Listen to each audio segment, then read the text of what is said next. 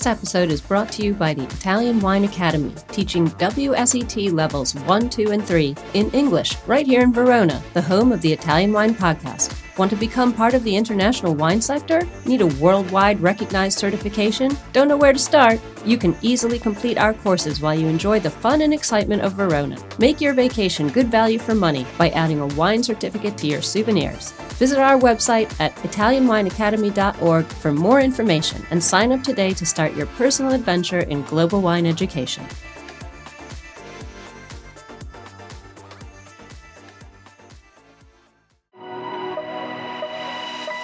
Welcome to Jumbo Shrimp Wine Study Maps. We have specially created this free content for all our listeners who are studying for wine exams. This has been a journey of development since Stevie Kim discovered Rosie Baker's hand drawn maps on Instagram through two years of work by our in house editorial and graphics team, and now the maps are available to purchase in beta form while they undergo the final proofing and editing by our expert advisory board. It's a three layered project because we know everyone learns differently. We now offer the complete box set of 39 maps, this series of podcasts with the maps narrated by our crack team of wine educators, and finally, the study guide book, which will be published later this year. Our MAP project is in no way a substitute for the material set out by other educational organizations, but we hope all the wine students out there will find our MAP project a new, exciting, and useful tool for learning. For more information and to buy the maps, please visit our website at mammajumboshrimp.com.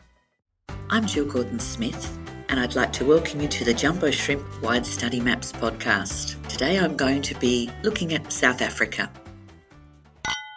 South Africa is found at the very bottom of the African continent, with stunning natural beauty and wine regions found around the tip and the coastline of the huge Western Cape geographical unit. The country has a long history in grape growing. The first grapes were planted here as early as 1654. Many of the grapes were used for brandy production, and a fair percentage is still distilled. Until 1990, the KWV, the master cooperative, controlled the industry. It is now privatised and quality has improved dramatically. The climate can be really warm, but is moderated by the cool Benguela current that comes up from Antarctica and the summer winds known as the Cape Doctor. These winds funnel through the valleys, going quite a distance inland, bringing cooling influences and moderating temperatures for the grapes. There are mountain ranges throughout the wine regions, providing a wider range of aspects and altitudes, along with varied soils that provide unique microclimates for grape growing. The WO Wine of Origin system dates from 1973, and all wines are certified and bottles have a seal. The largest geographical unit is the Western Cape, which allows producers to blend across large areas. Then there are regions such as the coastal region, districts, and wards. 90% of wine made in South Africa comes from the Western Cape. Producers can source fruit from outside their own GI, allowing premium blends. The main white grape planted is Chenin Blanc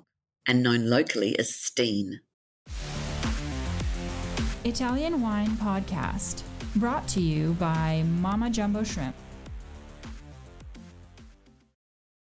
Chenin Blanc is made in various styles from dry to sweet, unoaked and fresh fruited to barrel fermented complex wines. There are some fantastic old vine Chenin Blanc in Swartland, and the wines coming from this region are making waves. Sauvignon Blanc is widely grown, with the best coming from the cooler areas such as Durbanville, Elgin, and Elim. Premium Chardonnay in the Burgundian style is found in the coastal Walker Bay district, along with premium Pinot Noir. The grapes here are cooled by the ocean. In comparison, the Worcester district is hot, dry, and irrigated, and well made high volume brands can be found here. North of Stellenbosch, you'll find Paarl, a large district that is further inland. So it's warmer, but with cool nighttime temperatures and a variety of altitudes, aspects, and soils, and a range of grapes grown such as Cabernet, Syrah, Pinotage, Chenin Blanc, and even Chardonnay. Muscat of Alexandria, locally known as Hanepoot, produces late harvest dessert wines such as the famous Vin de Constance that Jane Eyre supposedly said was the cure for a broken heart. The most widely planted red is Cabernet Sauvignon, which is also blended with Merlot and Cabernet Franc in Bordeaux style blends.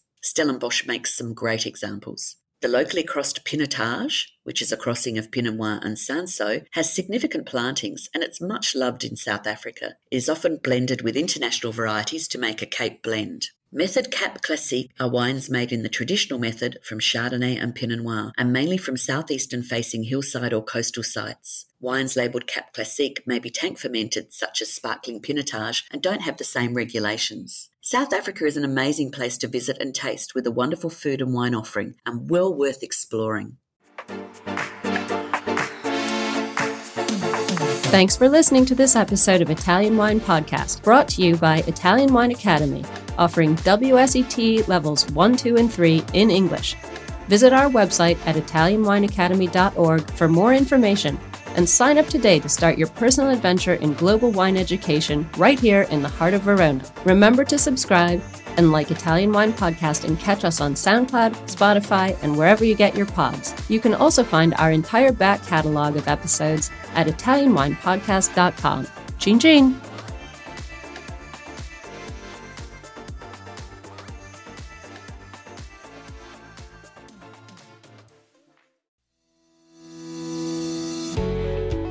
Guys. I'm Joy Livingston, and I am the producer of the Italian Wine Podcast. Thank you for listening. We are the only wine podcast that has been doing a daily show since the pandemic began. This is a labor of love, and we are committed to bringing you free content every day. Of course, this takes time and effort, not to mention the cost of equipment, production, and editing. We would be grateful for your donations, suggestions, requests, and ideas. For more information on how to get in touch, go to ItalianWinePodcast.com.